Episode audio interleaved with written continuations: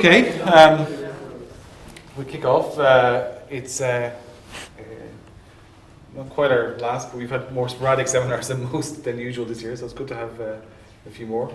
So I'd like to welcome uh, Yu Zhu from Kent and the Centre for Economics of Education at LSE. Uh, and Yu is like me and uh, Arno and various other people in the kind of like a, the First Wives Club. It was the Ian Walker or A's Club, who's who's um, who've gone on to do other things, uh, great and good, and Yu's certainly one of them. Um, so he's going to talk about uh, a long kind of legacy of work that he's been doing over the years on economics of education, looking at marital status and parity characteristics. Uh, in other words, education and assortative mating, I guess, um, with Dan Anderberg, who some of you also know uh, from Royal Holloway and various other places. So, usual, we've got a, you know, he'll take lots of questions, so fire them, and uh, we have we have till about two o'clock. Okay, Martin, you're in the chief. right. Okay, thanks, Com, for, Power is yours, Martin. for inviting me. Uh, it's a great pleasure to be here. Um, this is joint work with uh, Dan, who's uh, at Royal Holloway. Right, so first, just a very quick uh, overview. Yeah, um, this is pretty much an empirical paper uh, which exploits a discontinuity um, in low-level education attainment um, induced by a particular school exit rule, which was um, in operation in the UK, well, in England and Wales between 1962 and 1997 uh, for 16-year-olds. Okay, um, and it turns out that children who are born before the, the threshold of the 1st of February um, can leave school roughly two months earlier than children who are born after this critical threshold. Okay, so we children who are born between February and August um, will be termed required to stay on because they will be required to stay uh, on for another uh, another term or half term. And we found that those who are girls who are required to stay on uh, are almost four percentage points more likely to hold some low-level uh, academic qualifications comparing to, to those uh, who are not required to stay on. And we, we can show that the month of birth has no direct effect on the incidence of marriage, although it turns out that it has a pretty strong effect on the quality of, of marriage. Okay, so um, women who are required to stay on are more likely to marry males who hold some low level academic qualifications and who are also more economically active um, in, in, the labor, in the labor market. I'm happy to take on questions as we move on, so feel free to ask questions. Right. Well, it's, it's well known that um, this assortative mating on um, education, and there's been suggestions that part of the economic return uh, to education for women obtains through the increased probability of marrying a high quality spouse. Okay, and this idea can at least um, date back to John Benham in his 1974 JPE paper, and also to um, Goldin, uh, 1992. Um, just to quote Claudia Goldin, uh, the key return to education for women in the past was in terms of getting better husbands. Okay, so it appears that the, the key question is whether we can interpret this phenomenon as a kind of causal relationship. Okay, or put it another way, does obtaining more education uh, have a causal effect on whether an individual marries and on whom uh, she marries? Okay, because it's quite plausible that the observed correlation uh, is due to some selection uh, effect, and it could be uh, selection on family background, on social circle, on, or even on geographical location where you live matters. Um, in the marriage market, for instance. Right, since this is an pretty much an empirical paper, I'm going to uh, skip the theoretical uh, model and just focus on the identification issues. Okay, so we have a pretty um, simple theor- theoretical model, just to motivate uh, the discussions. So we can think of at least three possible channels through which uh, education may have a causal effect on marital outcomes. The first possible channel is that it can impact on the number of uh, potential partners one meets. Okay. The second channel is the impact on the type of uh, potential partners one meets. And our paper is going to focus on this second um, possible channel. And there's also a, a, third channel, which is the potential impact on the probability of any uh, match leading to, to marriage. Edge. channel where you're better at making a good decision. Less likely to marry a loser. so you can make better, you'll get better at sorting through the potential matches. Yeah. There's so many comments I could make right now. no comments on my decision making.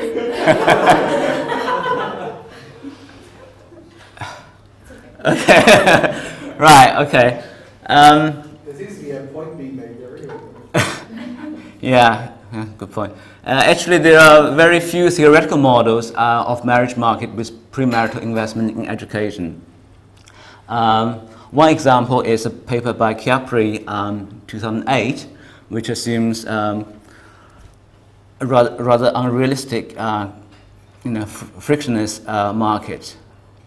So in, in his model, um, there's no possibility of remaining single. Okay. Um, okay. Here's our model setup. Right. Let's just consider an economy populated by uh, equal size continuums of males and females. Okay. So for simplicity, we can even drop the uh, the gender um, subscript. Let's just consider uh, the cost of education for individual I. It could be male or female. It uh, doesn't really matter in our simple model, okay, because we assume that it could be kind of symmetric. Well, the cost function is given by this simple expression. Omega i is a function of c, which depends on individual characteristics alpha i, and, and a, a policy instrument zi. Okay, so alpha i could be uh, ability, social background, uh, and so on.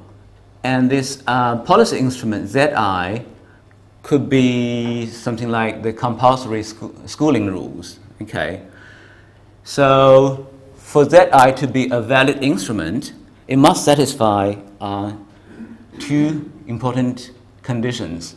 The first one is monotonicity, that is, for any uh, individual I, uh, those who are treated uh, will face uh, a lower uh, cost of um, investment in education than those who are not treated. Okay, so that applies to uh, all individual I. And the second condition is that of exogeneity, that is, we assume that Zi is uh, independent of not only respondent's own characteristics of I, but also the uh, characteristics of his or her potential partner, alpha minus I, and also independent of the, uh, the, the policy instrument of the potential partner. Okay. Z minus I. Law be a constraint rather than cost? Pardon? Wouldn't a compulsory schooling rule be a constraint rather than a cost? Um, maximize your utility subject to this constraint that you have to stay in school for a certain length of time. Yeah, but we can kind of interpret that as a, yeah, it's a constraint which affects the, the cost, uh, opportunity cost of education.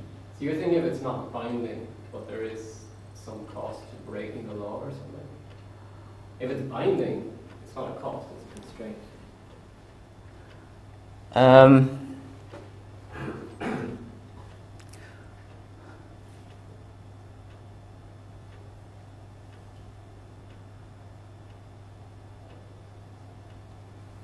okay.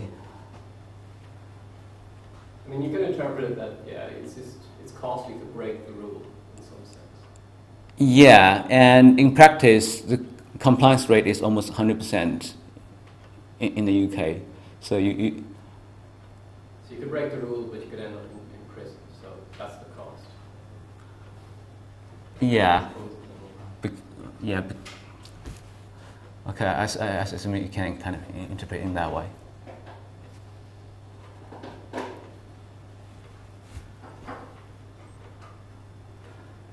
Okay, again, uh, focusing on identification, right, following um, the paper by Imbens and Angrist, uh, the weighted average effect of education on, on the marriage probability for compliers.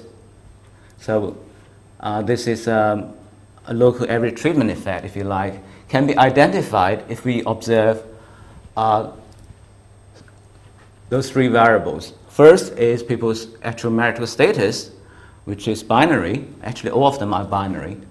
Um, a second variable is uh, educational attainment, um, whether they have any or have some academic qualifications, for instance, okay, which is affected by this uh, policy instrument. Um, and and lastly, uh, we can observe the value of the instrument Zi, which is also binary. So we can identify uh, the treatment and the control group. So the expression for the average treatment effect is given here. Um,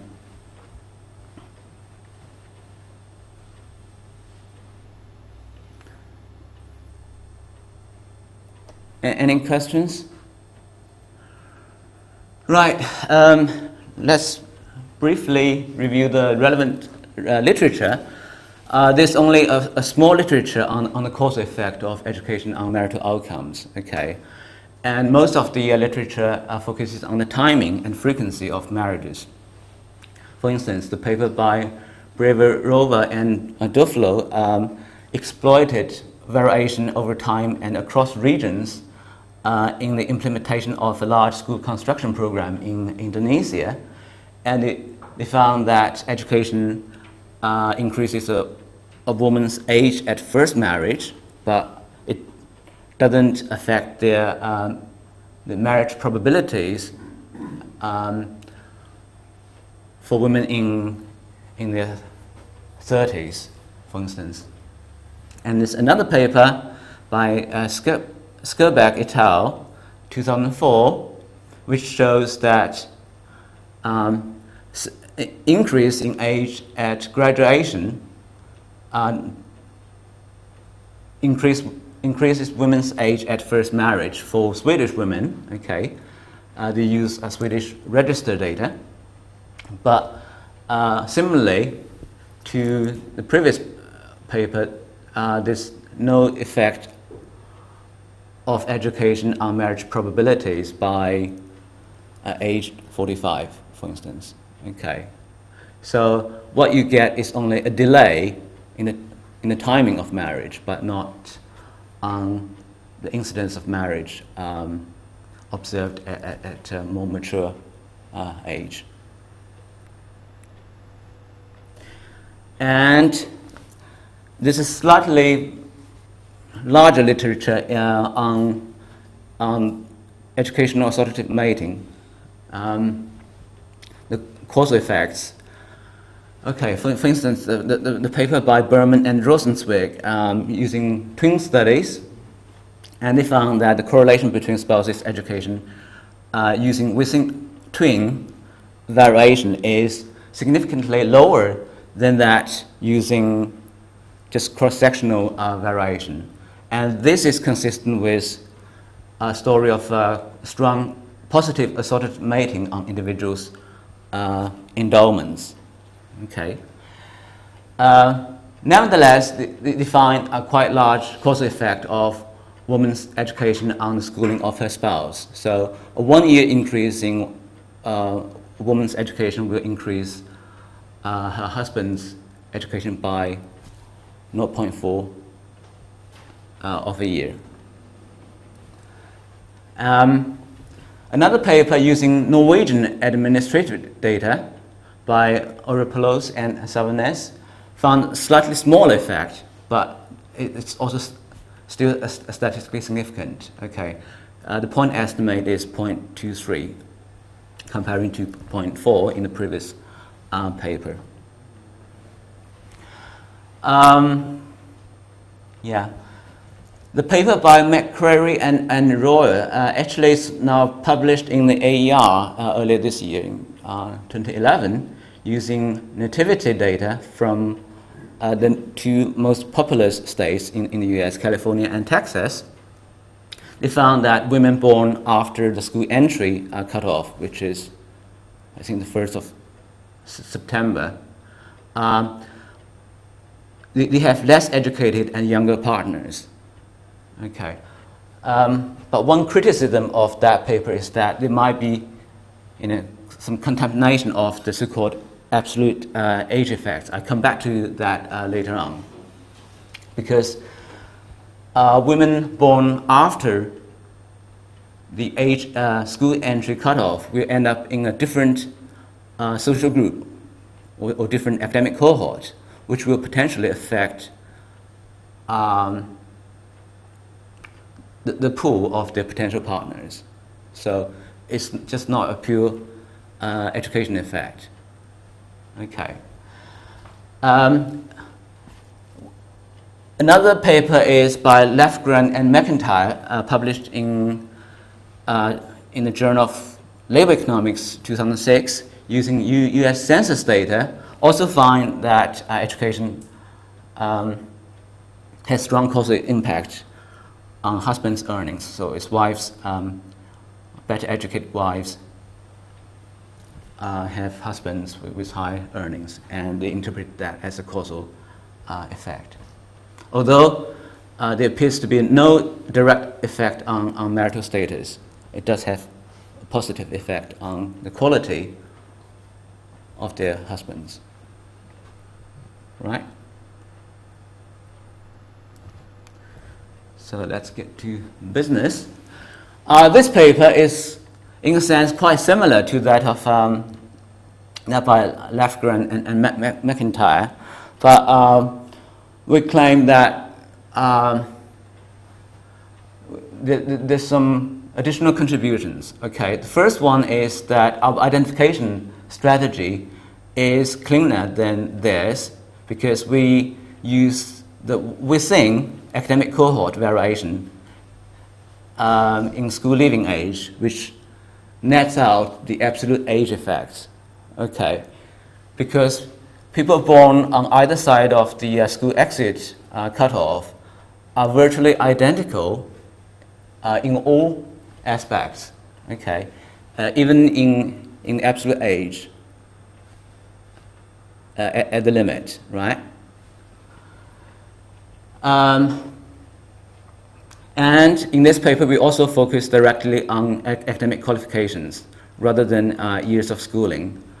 Uh, and I can show you that uh, academic qualifications provide a, a more accurate measure of people's um, actual, actual attainment, and it's all uh, more relevant um, for the purpose of our study. And we also focus on uh, spouses' academic attainment and uh, economic activity as outcomes.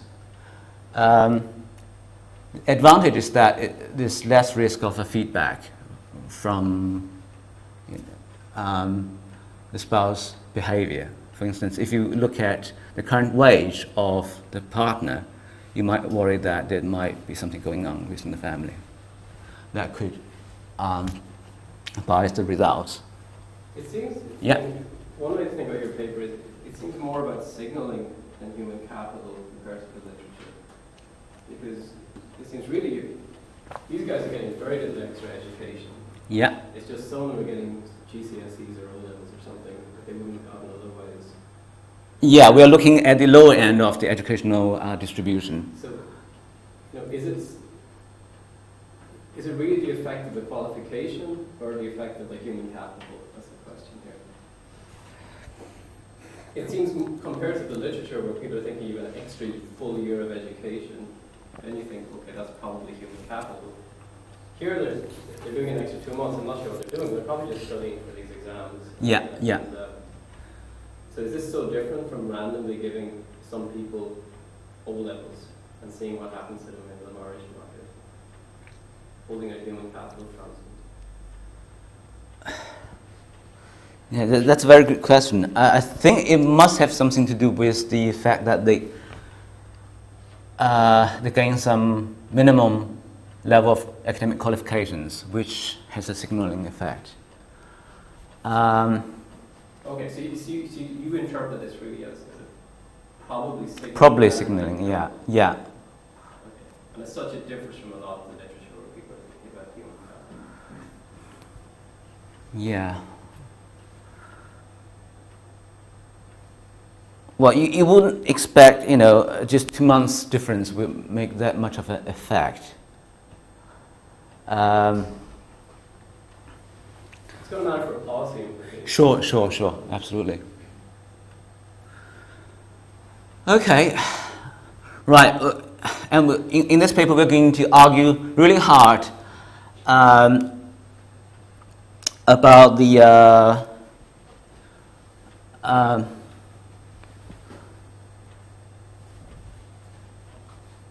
the relevance and exogeneity of our instrument. Okay, we, we, we can argue that the variation in educational attainment induced by this month of birth based uh, school exit rules um, is effectively random um, because it's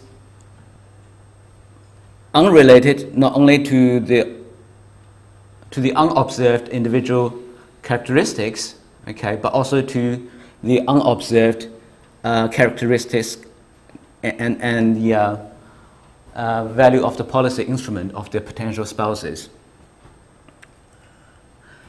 And importantly, um, you, you won't expect um, the variation induced by this um, particular school exit rule to have any direct impact on the marriage relevant social groups because for most people, uh, they don't have to change schools or classes as a result of um, this policy. So there's no tendency for people to marry people from similar backgrounds?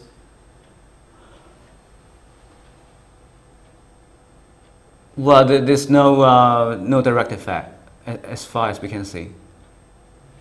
Okay. But um, if you use some other commonly used instruments, like uh, instruments based on school entry rules, okay, the August September threshold or the raising of school leaving age, you, you might argue that uh, people who are affected might end up in different uh, academic cohorts and in different uh, social groups, which would be relevant for their uh, marriage market outcomes, unlike uh, our choice of instruments.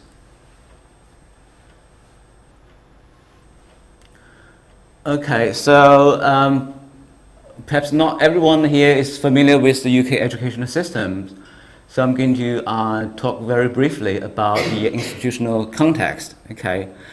Um, the academic year uh, in England and Wales runs from the 1st of September till the end of August um, in the following year. And the minimum school leaving age uh, was raised from 15 to 16 uh, in September 1973. Okay. And for children who, who went to school between 1962 and 1997, there's uh, one particular school exit rule um, um,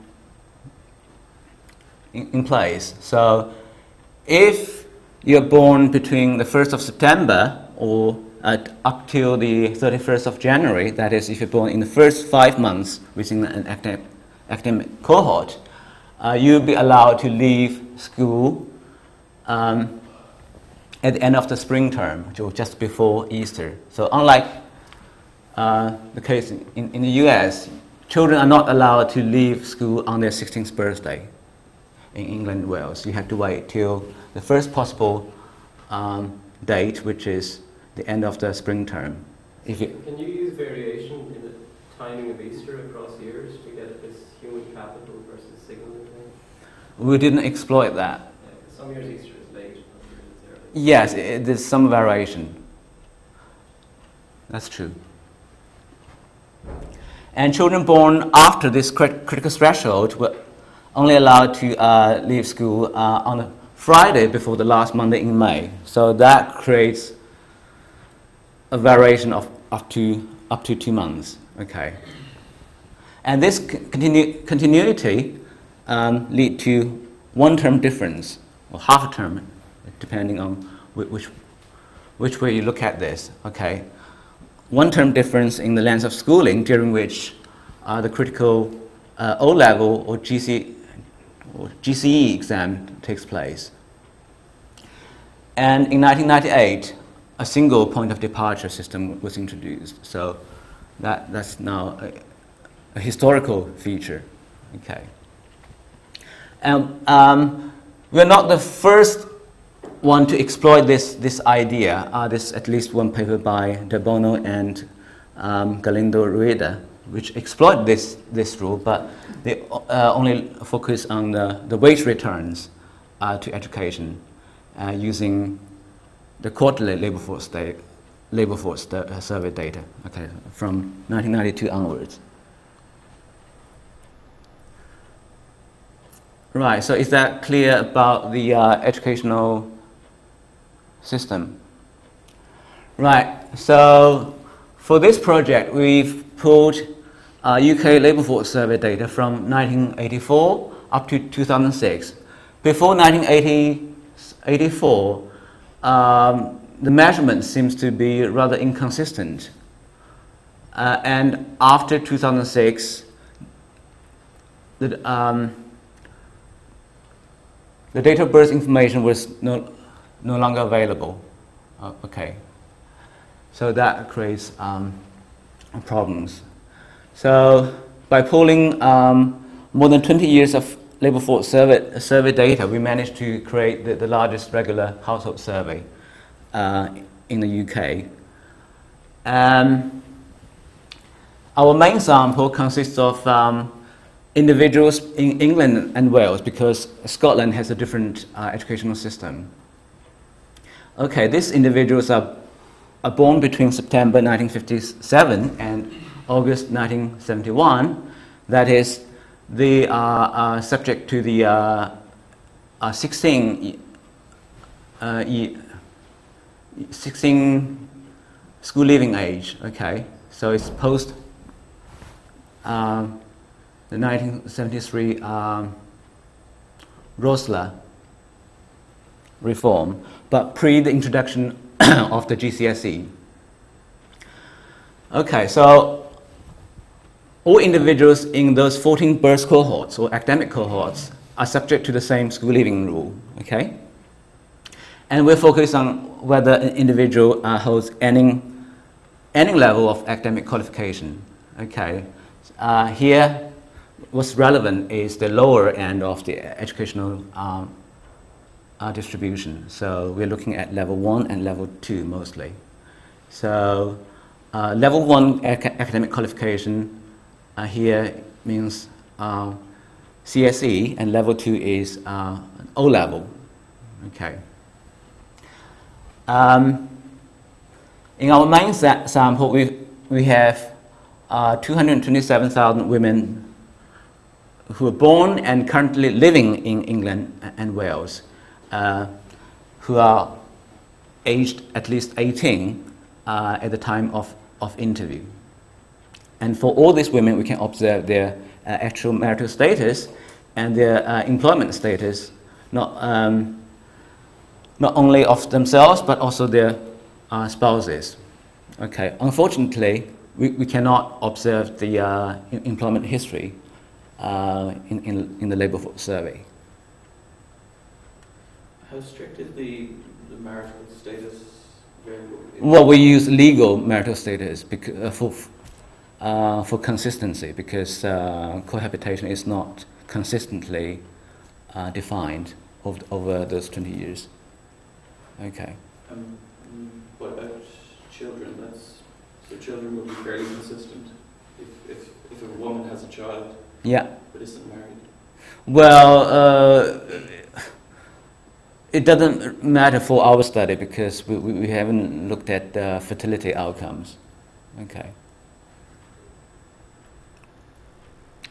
Okay, it's just some uh, descriptive statistics. As you might expect, uh, women who are married are slightly older um, in our sample. So, women in our sample are um, you know, in, in age range eight, 18 to, to 50. Okay. Uh, so in our regression analysis, we'll control for um, uh, years of survey, um, academic cohorts, and a cubic in uh, age in months, yeah, and also uh, a dummy for uh, ethnicity.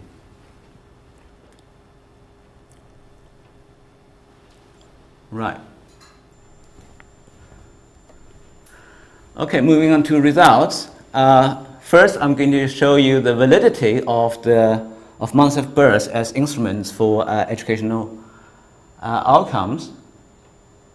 Right, um, and we're going to compare the uh, the effect of months of birth using the two different uh, thresholds, uh, January, February, as opposed to uh, August and to uh, September. And we then look at the uh, outcomes, okay, the impact of months of birth on marital status and on spouse characteristics, um, focusing on academic attainment and economic activity or labor market uh, attachment.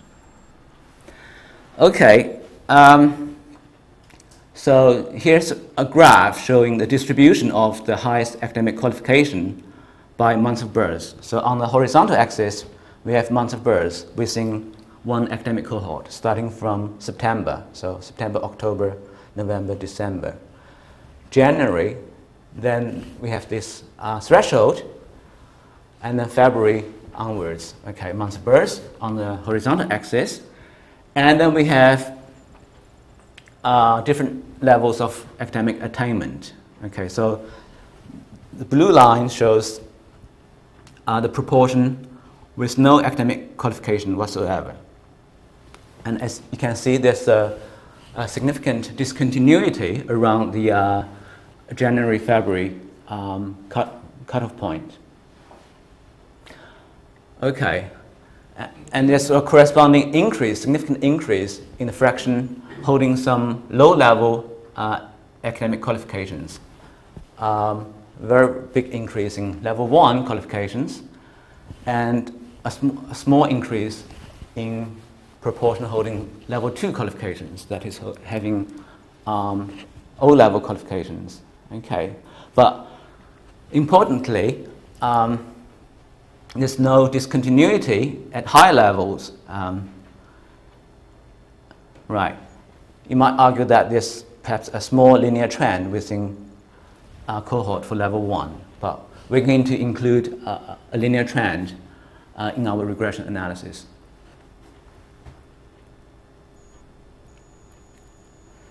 Okay, this graph compares the use of the two uh, different thresholds. It turns out that the August September threshold uh, fails the uh, monotonicity um, assumption. So you, you can see that uh, being born after the cutoff point uh, increases the chance of getting a level one, but it decreases the chance of getting a level two qualification using the, uh, the school entry threshold. If you use the Wissing academic cohort threshold, the January-February threshold, it turns out that the effect is uh, monotonically um, increasing. So all effects are positive from level one up, up to level five. Well, this is slightly negative, but it's not uh, sta- statistically significant. Okay, it's virtually zero. Right. Now, if we control for um, academic cohorts, uh, year of interview, and um, in a linear trend, and so on, uh, and a cubic in uh, age, absolute age in, in, in, months, then you get this uh, picture. Okay, so using different window sizes, that's using um, different number of months uh, on either side of the threshold, you can see that the effect of being born after the threshold or uh, being required to stay on has a very uh, robust effect on attaining level 1 qualification for women in our sample. Um, 3.7 percentage, percentage points. Okay, it's remarkably uh, robust. But no effect, well, argue that there's a small effect for level 2, no, no effect on level 3, um, marginal effect on level 4.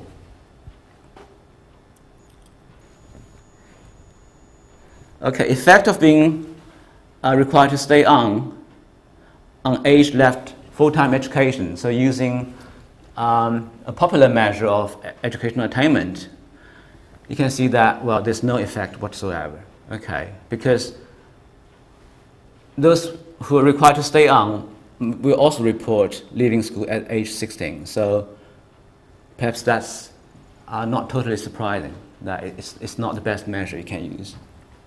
Okay. Fraction holding some uh, academic qualifications by birth cohorts. Uh, here we use a red square to denote uh, being born in the first five months and use a blue diamond to indicate re- being required to stay on. And the two vertical lines, um, this marks the, uh, the raising of school leaving age to from 15 to 16, okay, for people born uh, from, sorry, in September 1957 onwards. And the second vertical line uh, represents the introduction of the GCSE. So this graph shows that uh, the difference is only uh, significant for our main sample period, okay, those 14 birth cohorts. Okay, there's no difference before our main sample because the school leaving age was only 15 at the time. So um, being forced to stay on for another two months uh, doesn't, d- didn't matter uh, as far as the exam results were concerned. Okay, and there's no difference after the, the main sample. Um, fraction married by a qualification. Um, this graph shows the frequency of being currently married by academic uh, qualification relative to uh, having no qualifications.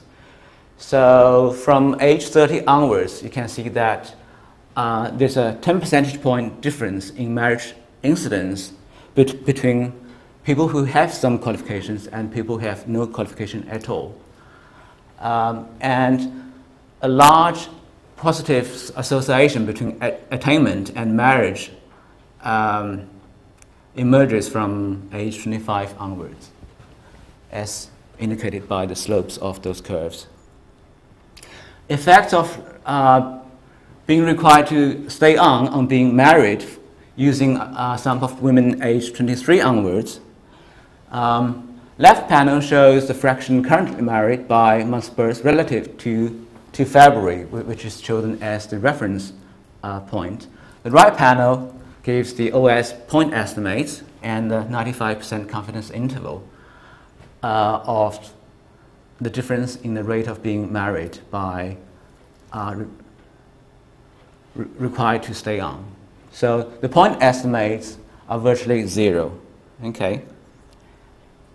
And the pattern is robust with, with respect to uh, varying window sizes using 5, 4, uh, down to 1 month on each side of this threshold.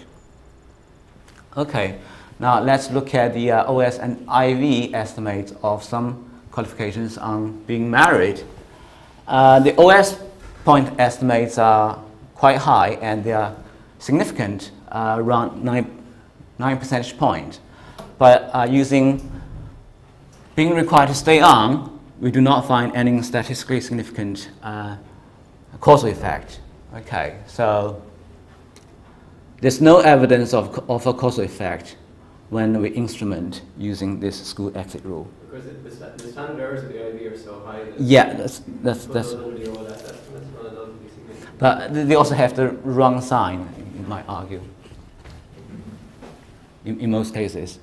You know, so I think we just interpret that as a, a lack of evidence that education has a causal effect. Okay, so to use a rather conservative um, uh, interpretation. Okay, so so far we found that our findings are consistent with uh, the, the, the uh, literature, so standard descriptive findings. Those who invest in education uh, found to be less likely to be married at low uh, ages, but more likely to be married at higher uh, ages. And, but more importantly, we do not find any uh, evidence of a causal effect of uh, holding qualification on the probability of being currently married. So next, we move on to uh, analyze the uh, uh, effect of education on the characteristics of spouses using uh, the subsample of people who are married. Okay. Uh, two graphs. The left panel shows the fraction of husbands holding some qualifications by wife's month of birth. Okay, uh, relative to the fe- February reference point. The right panel shows the fraction of husbands who are economically uh, active, again by wife's month of birth, uh, relative to February. So, well, th- there's no clear evidence of a direct effect of wives' uh, month of birth on husband's um, economic characteristics.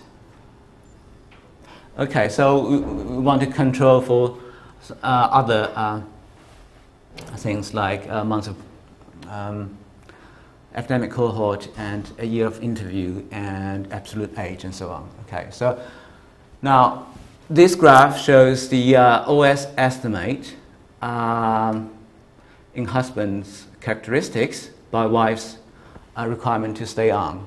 And in both cases, uh, the OS point estimates are uh, statistically significant, except when you use the uh, narrowest window, just one month before and after the cutoff point, because the standard errors tend to grow uh, quite significantly.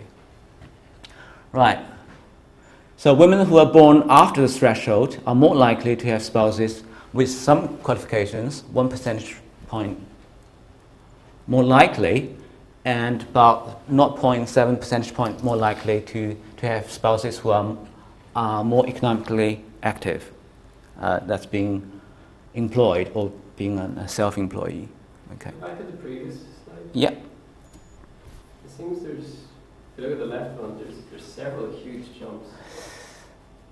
Yeah. I'm guessing if, if your January to February one is significant, the September to October one must be significant, and October to November must be significant. and November to December looks like it could be significant. Yeah. Doesn't that worry you a little bit here?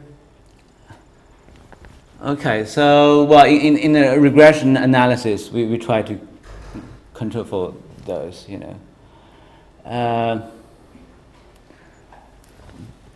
it does look a bit messy.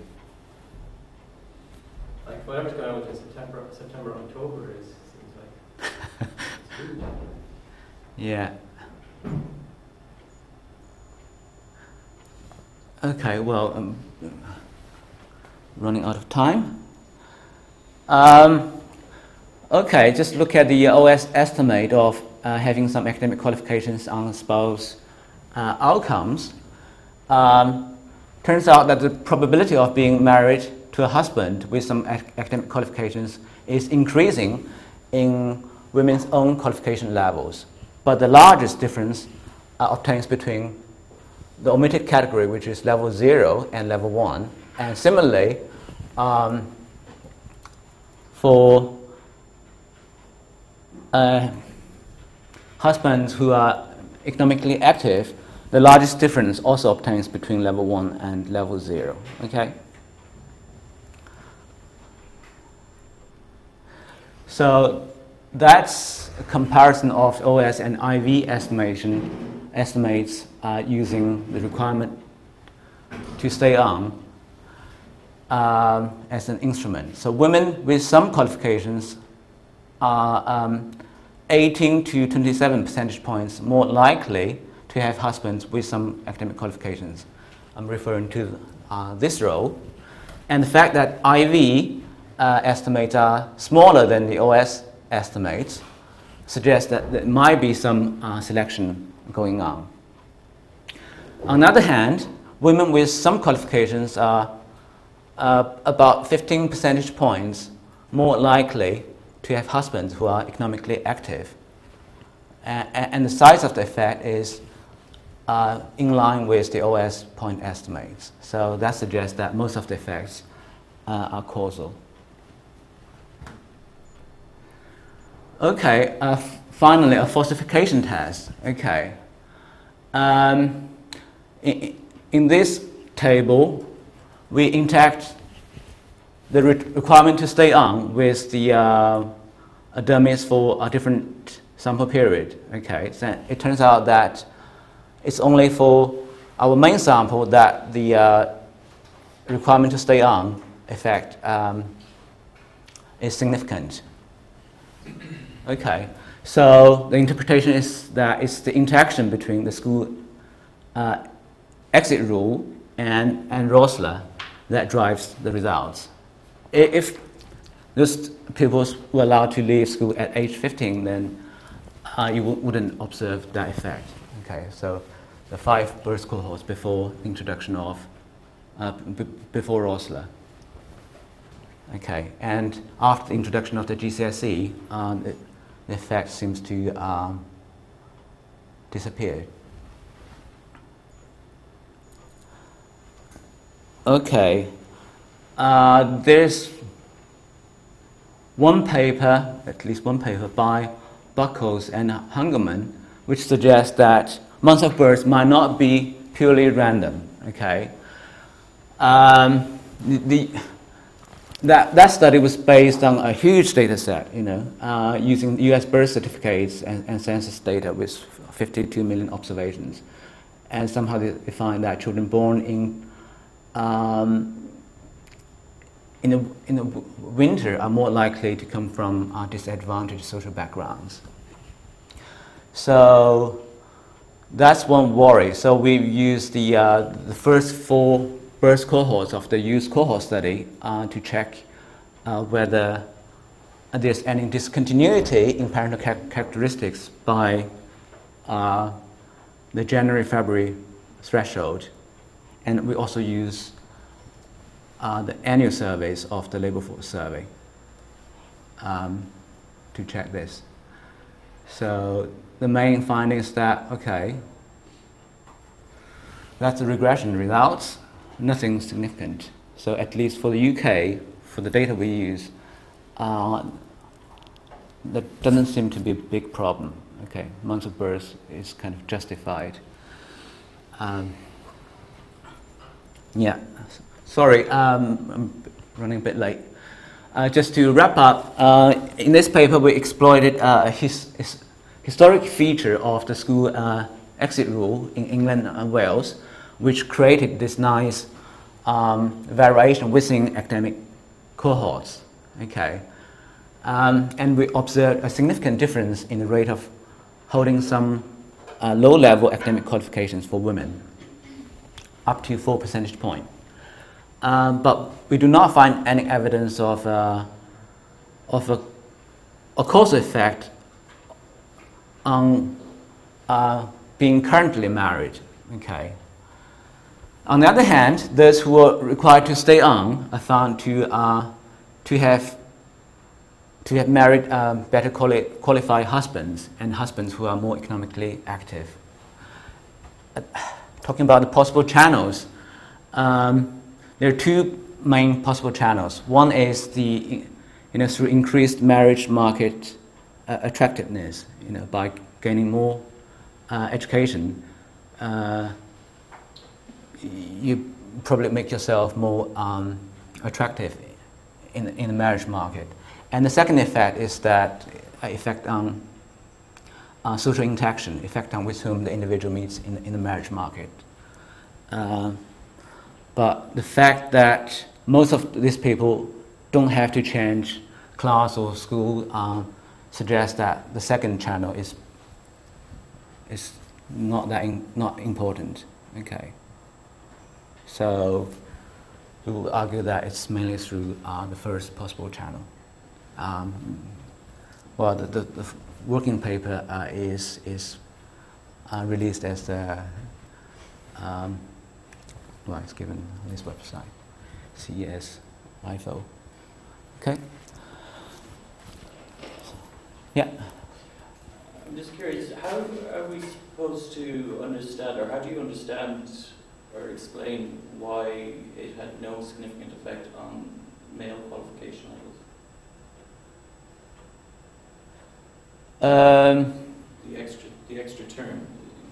So it only had a significant effect on, on women as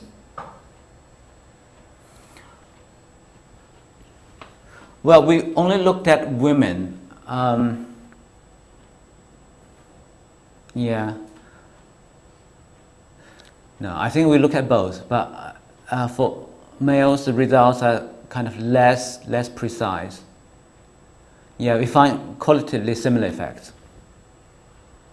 So their uh, qualification level increases. Yeah, but but no, not by uh, a lower percentage point. Yeah. Because that might be, I mean, presumably that's kind of interesting as well. If we assume that Whether it's we have completely partners who choose each other Yes, yeah, that's a good point. Yeah. because you might find, you know, it's possible. But- but- there's diff- that- that The main trouble w- w- using, with focusing on um, female attributes is that um, their labor market at- attachment is affected by you know childbearing and, and uh, other things. You know, so you need a more um, sof- more sophisticated model to to deal with. You know, it's, it's harder to i- interpret perhaps. Yeah.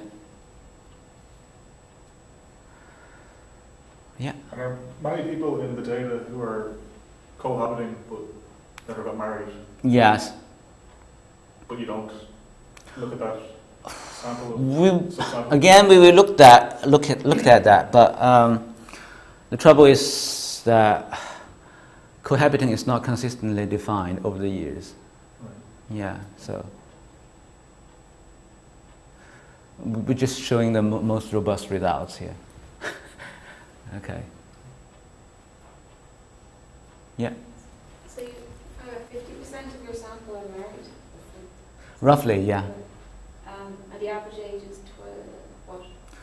Uh, average age in our sample is uh, just over 30, I think. So, so that seems like a quite a low rate of marriage. Well, that's just legal marriage. Legal. so Yes, excluding cohabitation. Um, so as Martin said, it could be that the, it is cohabitation. But that the rest of the support proportion. Well, what por- proportion of thirty year olds in the US, UK are married legally? Is it? This is oh, this is everyone in the UK, isn't it? This is not a representative sample. It's everyone. Um, yeah, that's all women uh, who are born and currently living in But England and Wales. It's a population. It's Uh, population data you have, isn't it? Well, it's a representative sample. Yeah. Yeah. So it just seems quite low, the rate of marriage. Um, I was just wondering how accurate. It's, it's, it's, it's I think about 55%. It looks like, it looks like. Yeah, 50%. yeah. So But there's there's could a, be I think there's also a downward trend if you look at. So cohabitation could be. And, and Being discarded. the, the fact that we are using uh, age 18 cutoff will also lower the, the proportion. If you look at age 30 or 25 onwards, uh, marriage rates will be high. So even though you, cohabitation isn't defined consistently throughout the sample, Yeah, um, as, as yeah, that, that, that's. that you can have, um, using, you know, if they, if they have a child as a, a proxy for whether or not they are cohabitating or not? Yes, yeah. Okay, yeah, Or multiple children? okay, They have multiple children, maybe they are cohabitating as well. yeah. Studied fertility? Uh, we haven't, haven't. Yeah, that's a possible um, extension, yeah.